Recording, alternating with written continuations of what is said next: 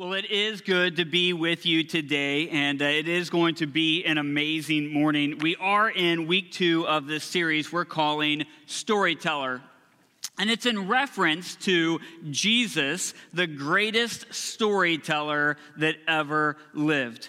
Now, in this series, we're taking a look at these stories that Jesus would tell. Maybe in uh, you know them in the Bible, sometimes we'll refer to them as parables.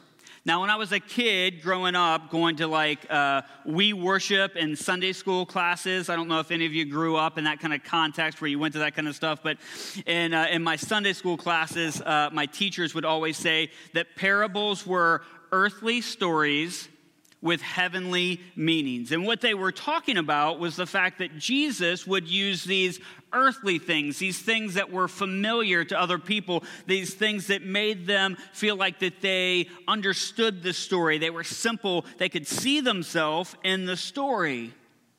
All right? So that's the earthly part.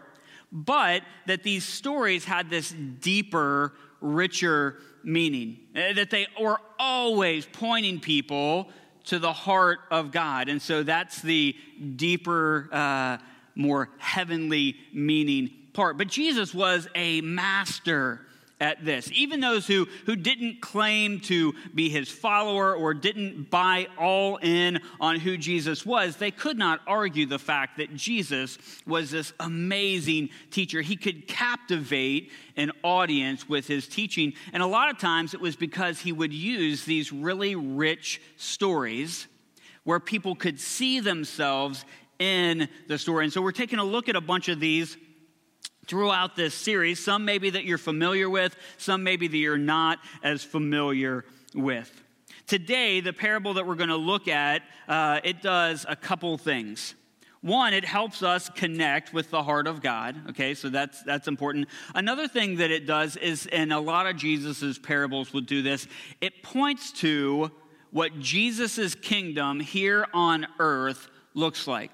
All right, so Jesus will often refer, when he'll tell these parables, he'll say, the kingdom of heaven is like, and then he'll tell his story. And when we hear heaven, we have this kind of knee-jerk reaction, a lot of us, and we think afterlife, okay? Don't do that. Jesus's kingdom that he came here to earth to establish, it's right here, it's right now, and it is all around us. You see, Jesus came to rule as king. He came to establish his kingdom, and whether we can see it with our physical eyes or not, it is all around us, and it is people who follow Jesus as king living out Jesus's values, and so a lot of times it can be countercultural, it, it can be different than the way that the rest of the world operates, but Jesus' kingdom is a real thing. And so Jesus' parables, they help connect his audience to the story, and they help reveal what the kingdom is all about. And so this parable that we're going to look at today, it does both of those things, and it's called the parable of the great banquet. And so as we look at it, our big idea that we want to unpack this morning is this. All are invited to the table. All are invited to the table, okay? And so we're going to unpack a little bit more about what that means. But if you've got your Bible, go ahead and turn to Luke chapter fourteen. And this is where we're going to spend a lot of time this morning. And, and looking at not only this parable that, uh, that we had read in our bumper video, but also everything that kind of leads up to it.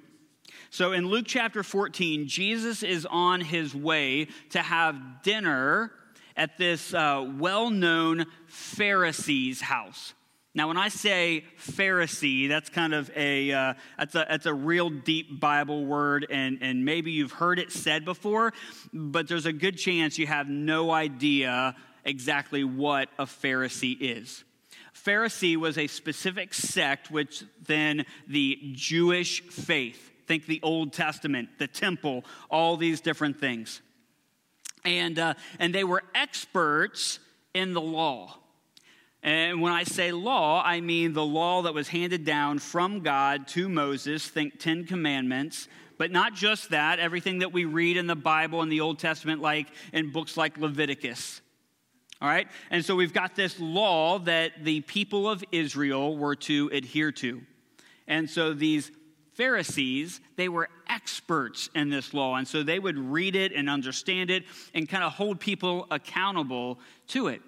But they were experts not just in the written law that we read about in the Bible, but they were also experts in what we call oral tradition or the oral law. And what that is, is that uh, these group of people, they were so afraid that somebody might break the law, that somebody might step outside the boundaries of the law, that they began to do what we call hedge the law. That is, that they would create this protective fence or barrier with unwritten laws to keep people away from breaking the actual laws. You understand what I'm saying? That they were so terrified that people might get close to burning their hand that they would create something to keep you from even getting close to the stove. And so, as this grew and got bigger and bigger, it kind of became oppressive towards people. You have a group of people that, that aren't only holding people accountable to uh, the written law that God gave in Scripture, but now a lot of man-made laws that were just put in place to keep people away from the laws. Now, this mindset, this Pharisaical mindset, is really important because it kind of lays at the heart of the parable that we're going to look at later, this way that we view people, this way that we kind of uh, judge people and, and hold people at a distance. Now, Jesus, when he came here to earth, he, he stood against this kind of thinking, and, and he would often get into arguments. He would confront this in Pharisees and in religious leaders and uh, and hold them accountable for how they would constantly um, alienate people because of their oral traditions and their laws. So Jesus is going, and he's going to, he's on his way to have dinner with this group of people when they see someone on their way who is struggling, they're hurting, they're, they're suffering from this ailment. And so in Luke chapter fourteen, if you've got your Bible and you want to uh, get there, or you can use your phone app if you want to, we're going to start in verse two and just look at these uh, two verses, two and two through four.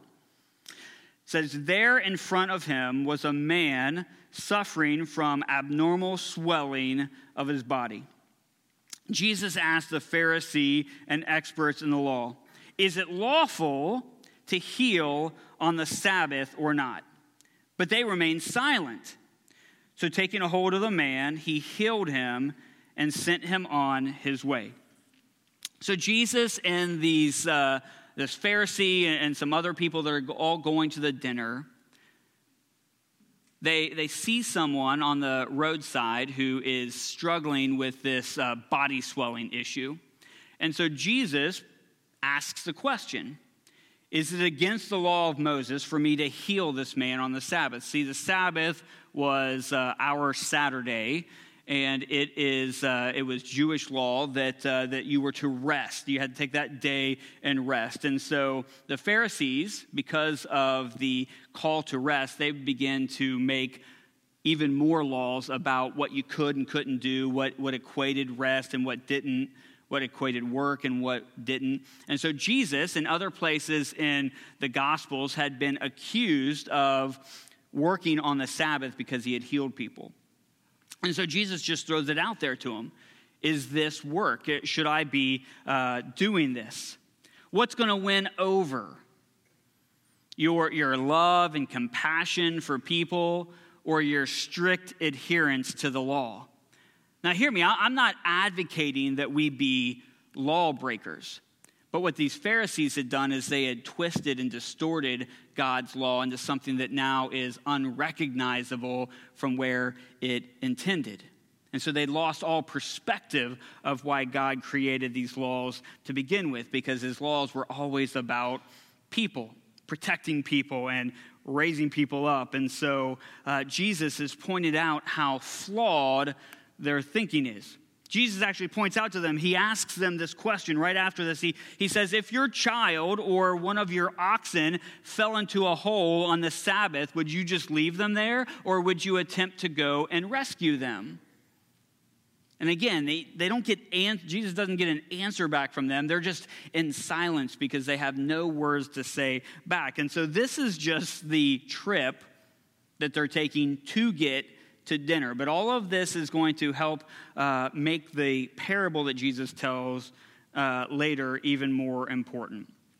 So on their walk to dinner, they finally arrive, and when they get there, Jesus begins to take notice of how these people interact at this dinner party. Check it out. We're going to jump in, and we're going to look at verse seven through verse eleven here. When he noticed how the guests picked the places of honor at the table, he told them this parable. When someone invites you to a wedding feast, do not take the place of honor, for a person more distinguished than you may have been invited. If so, the host who invited both of you will come and say to you, give this person your seat.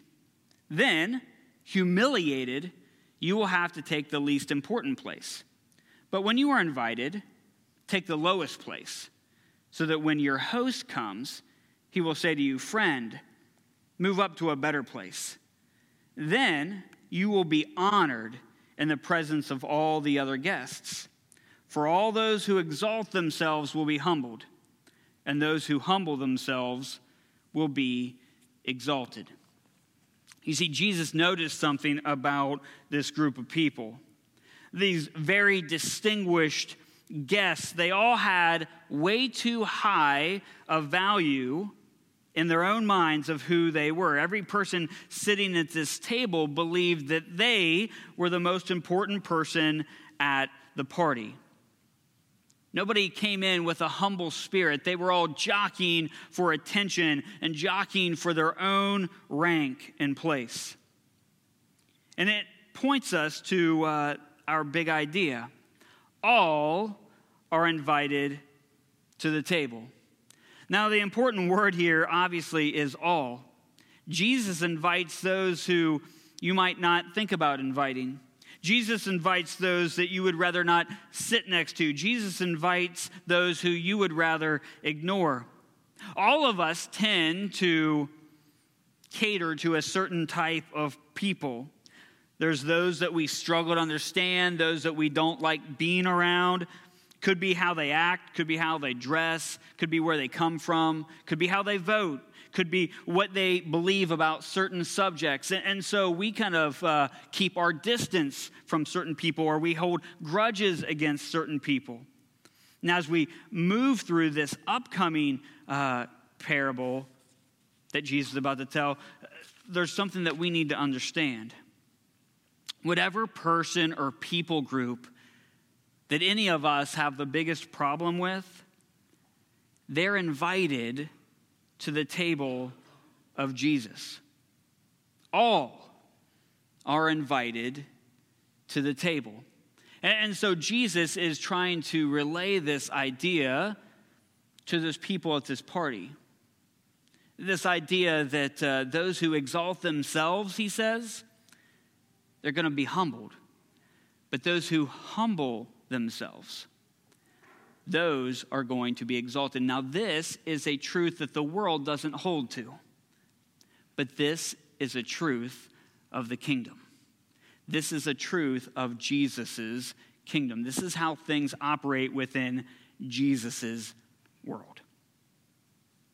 So, we're here, and uh, we're going to jump in, and uh, Jesus is going to turn his attention to the one hosting this party. Verse twelve, then Jesus said to his host, when you give a luncheon or dinner, do not invite your friends, your brothers or sisters, your relatives, or your rich neighbors. If you do, they may invite you back, and so you will be repaid. But when you give a banquet, invite the poor, the crippled, the lame, the blind, and you will be blessed. Although they cannot repay you, you will be repaid at the resurrection of the righteous. Last week, we shared the parable of the Good Samaritan as we started this series. And it's a story that Jesus tells to answer the question, who is my neighbor? Now, the story highlights the actions of this man who's identified as a Samaritan. Now, the people who would have heard this story would have been shocked to hear that it's the Samaritan that's doing this good work, because Samaritans were hated. They were looked as outsiders. They were looked to be less than. They were people to be avoided. And so the fact that they were made to be the hero of this story would have rubbed people the wrong way. Jesus is challenging the thinking of people. He elevates those who live in the margins. And here at this dinner, Jesus looks around and he sees a bunch of privileged guests jockeying for attention who are elevating themselves, and Jesus calls them out for it. When Jesus teaches using stories and metaphors, he's describing his kingdom and what it looks like and what it values. In your kingdom, the one that you create, you invite your friends. You invite the people that you like. You invite the people that you align with.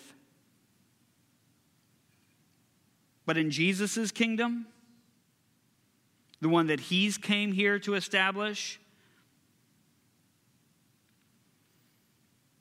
he invites those that others ignore. Remember our big idea. All are invited to the table. So now Jesus gives this host some party advice. Who to invite and why. And there's this person at the party, and they kind of think that they understand what Jesus is trying to say, or they just want to say something witty. They, they like to hear themselves talk. I don't know, but, but he says something that's kind of profound. In Luke chapter fourteen, verse fifteen, he says this. Says, when one of those at the table with him heard this, he said to Jesus, "Blessed is the one who will eat at the feast in the kingdom of God." Yes, it is a blessing to eat at the feast in God's kingdom. And here's the thing. You're invited. And I'm invited. We're all invited. You've been invited to eat at God's table. Now this statement, it prompts Jesus to go into another parable. And here, this is what this entire day is building, building towards. Both our morning and uh, Jesus' physical day. From his walk to the person's house, to his notice of how they acted at the party, to him telling a couple different stories. It's all led up to Jesus telling this final parable at the meal. And so here we are, Luke chapter fourteen. And we're going to jump in, starting with verse sixteen. Jesus replied, "A certain man was preparing a great banquet and invited many guests. At the time of the banquet, he sent his servant to tell those who had been invited, 'Come, for everything is now ready.' But they all alike began to make excuses. The first said, 'I have just bought a field and I must go and see it. Please excuse me.' Another said, 'I've just bought five yoke of oxen, and I'm on my way to try them out. Please excuse me.' Still another said, 'I just got married, so I can't come.' The servant came back and reported this to his master. Then the owner of the house became angry and ordered his servant, 'Go out quickly into the streets and the alleys of the town and bring in the poor, the crippled, the blind, and the lame.' 'Sir,' the servant said, 'what you ordered has been done, but there is still room.' Then the master told his servant, 'Go out to the roads and the country lanes and compel them to come in, so that my house will be full. I tell you, not one of those who were invited will get a taste of my banquet.'" So Jesus tells this parable. And when we hear this parable, he, he unpacks this list of characters.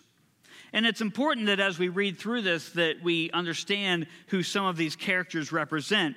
You see, it is God who has prepared a great banquet for us.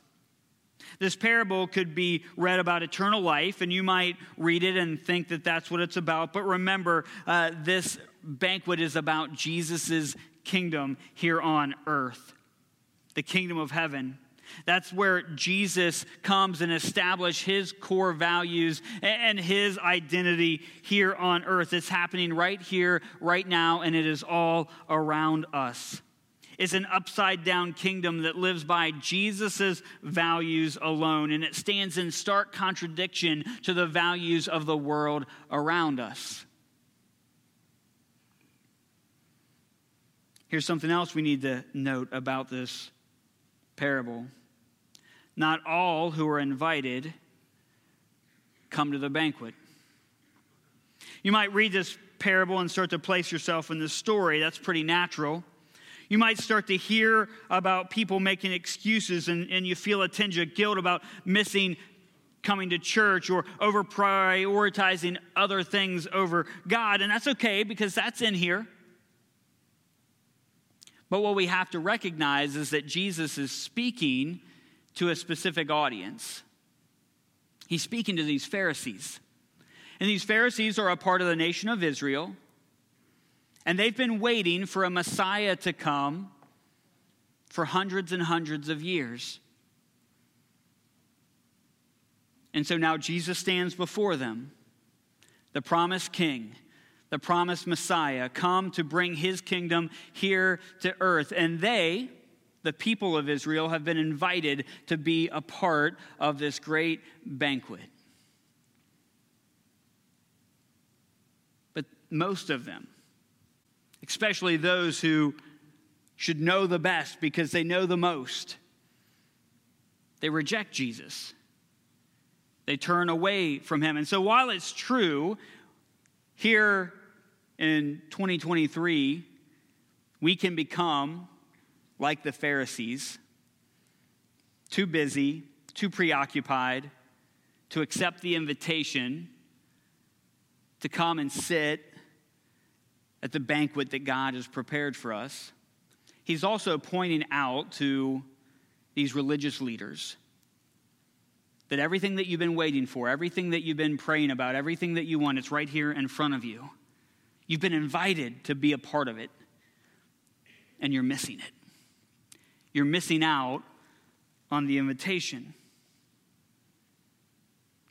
Jesus offers an invitation, but many will reject him as king. Here's something else we need to see, and this is our big idea. All are invited to the table. When the host hears that some of his invited guests are not attending, he sends word to go out to the furthest places, wanting his house to be full. And look at the list of invites that he wants to go out. He says, go out and call the crippled, the blind, the lame. That look familiar? It's the exact group of people that Jesus told the person throwing this party that he should invite to his house the next time he has a dinner event. You see, Jesus elevates the broken. Jesus sees the hurting. And if you've come in here this morning and you walked in here and you're in pain, you feel like that nobody sees you, you feel like that you've been rejected, the good news is, is that Jesus has invited you to his table, that you have a place in the kingdom of God. See, when we see ourselves in this story, while sometimes we may take that Pharisee role, what we need to recognize, what we need to understand is because of sin, and each and every one of us struggles with this, because of our sin, we are the crippled, the blind, the lame. We're not the first to be invited, no. We're those that God sends people out into the corners of the earth to bring in. Sin has left us broken and unworthy. We don't deserve an invitation to this great banquet, but God has made room for us at his table, and Jesus invites us all to his table. Here is the heart of God. Then the master told his servant, go out to the roads and the country lanes and compel them to come in so that my house may be full. That's the call of a loving heavenly Father. God has a place for you in his kingdom, and he has invited you to his table. Once inside, we are called to invite others so that God's house may be full. But there's a truth that we need to understand. Not all who are invited come to the banquet. I know we said that just a moment ago, but it needs to be reemphasized. You see? Here's what Jesus says at the end. This is his last line of this parable. I tell you that not one of those who were invited will get a taste of my banquet. Who's he talking about? He's talking about those who make excuses. He's talking about those who ignore his invitation. You and I have been invited, but it's a choice. Today we get to celebrate two people who have given their life to Jesus, who are going to be baptized in his name. And if you're here today and you've never accepted that call, you've never accepted that invitation from God, he's not going to force you. He's not going to coerce you. You've been invited to come and sit at his table, and it is a free offering. It's an invite from God to you.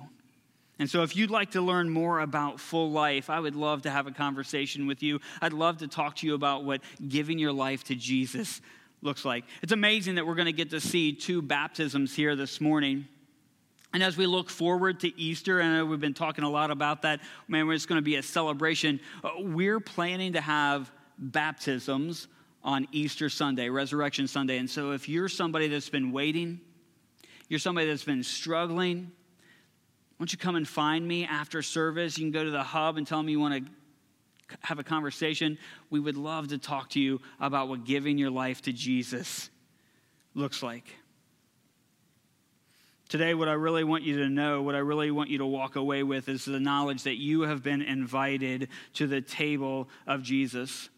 Despite your imperfections, despite the times that you've doubted, despite the fact that maybe in the past you've rejected God, you've been invited to his table. But guess what? If you're invited, then so are they. Who are they, you may ask? Those are the ones that maybe you don't want to sit next to at the table. Those are the ones that are in the lane next to you on the highway. Those are the ones that live next door and they play their music too loud. Those are the ones that hand you your coffee every morning at Starbucks.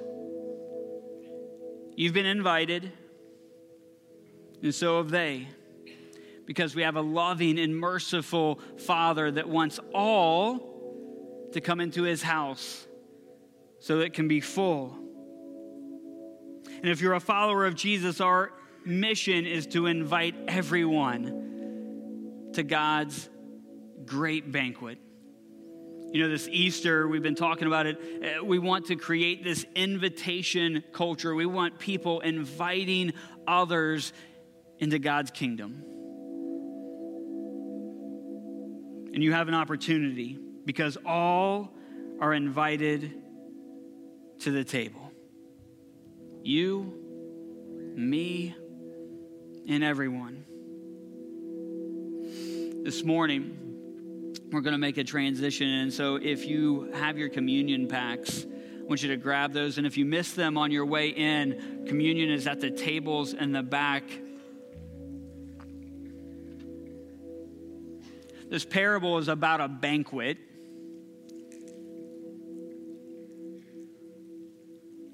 Where God has invited people to come around a table. And when I think banquet, I think a meal. And Jesus' last night here on earth before his crucifixion, he gathered with his twelve closest friends, and he invited them to a meal. And they sat around the table and they were eating and they were sharing time together. And Jesus took two items that were a part of that meal, the bread and the juice from the cup, and he set those apart. And he said, this bread represents my body that's going to be broken for you. And this cup represents my blood that's going to be shed for you. And he created this memorial, this celebration, where each and every one of us are invited to sit at God's table and to remember the sacrifice that his son Jesus made for each and every one of us. And so this morning, as you hold that bread and as you hold that cup, before you take it, I just want you to think. I want you to reflect on what God has done for you. What's your story? What's God saved you from? What's God invited you into? And so I'm going to pray and give you some time to reflect on the gift that God has given you through his son, Jesus. And so today we remember what God has given all of us. Would you pray with me? Dear Heavenly Father, I thank you so much for today. Thank you so much for your son, Jesus. Thank you for the sacrifice that he made for each and every one of us, God. And I am so thankful that we have been invited to your table. It's in Jesus' name that we pray. Amen.